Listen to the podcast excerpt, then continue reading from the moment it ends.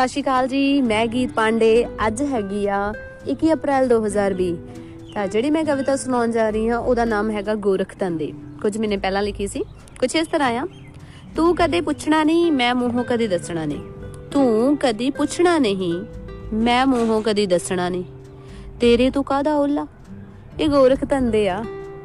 ਪੁੱਛਣ ਤੇ ਵੀ ਨਾ ਦੱਸ ਹੋਣਾ ਕਿ ਹਾਲ ਬੜੇ ਮੰਦੇ ਆ।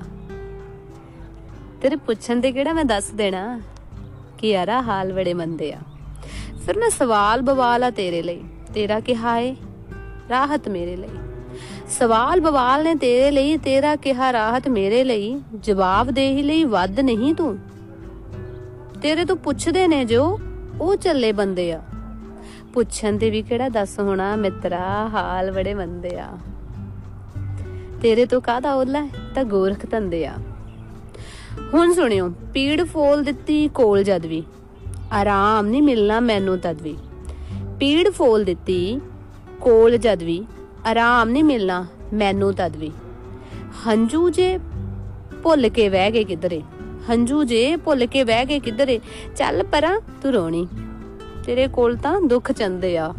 ਤੇਰੇ ਤੋਂ ਕਾਹਦਾ ਓਲਾ? ਤਾਂ ਗੋਰਖ ਤੰਦੇ ਆ। ਤੇਰੇ ਪੁੱਛਣ ਤੇ ਵੀ ਕਿਹੜਾ ਦੱਸ ਦੇਣਾ? ਕਿ ਹਾਲ ਬੜੇ ਮੰਦੇ ਆ। ਪਤਾ ਤੁਹਾਨੂੰ?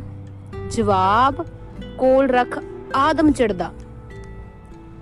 ਚੁੱਪ ਲਪੇਟ, ਅੰਗ ਸੰਗ ਤੇ ਬੜਾ ਖਿੜਦਾ। ਜਵਾਬ, ਕੋਲ ਰੱਖ ਆਦਮ ਚੜਦਾ, ਚੁੱਪ ਲਪੇਟ, ਅੰਗ ਸੰਗ ਤੇ ਬੜਾ ਖਿੜਦਾ। ਖਲਕਤੀਆ, ਸ਼ੋਭਾ ਸ਼ਗਨ ਠੱਗਦਾ ਏ। ਖਲਕਤੀਆ, ਸੋਭਾ ਸਗਨ ਠੱਗਦਾ ਏ। ਸੁਖਰੂ ਵਸੇ, ਬਸ ਯਾਰਾ, ਹੱਥ ਕੰਡਿਆ। ਤੇਰੇ ਤੋਂ ਕਾਹਦਾ ਓਲਾ ਜਨਾਬ? ਇਹ ਤਾਂ ਨਿਰੇ ਗੋਰਖ ਤੰਦੇ ਆ। ਹੁਣ ਤੈਨੂੰ ਲੱਗਦਾ ਕਿ ਤੇਰੇ ਪੁੱਛਣ ਤੇ ਮੈਂ ਸੱਚ ਦੱਸ ਦੇਣਾ ਤੇ ਕਹਿ ਦੇਣਾ ਕਿ ਹਾਲ ਬੜੇ ਮੰਦੇ ਆ। ਤੂੰ ਨਾ ਬਸ ਸੁਣ ਲਿਆ ਕਰ, ਭਲਾ ਸੁਣਨ ਤੇ ਤੇਰਾ ਕੀ ਜਾਣਾ। ਧੰਨਵਾਦ ਜੀ।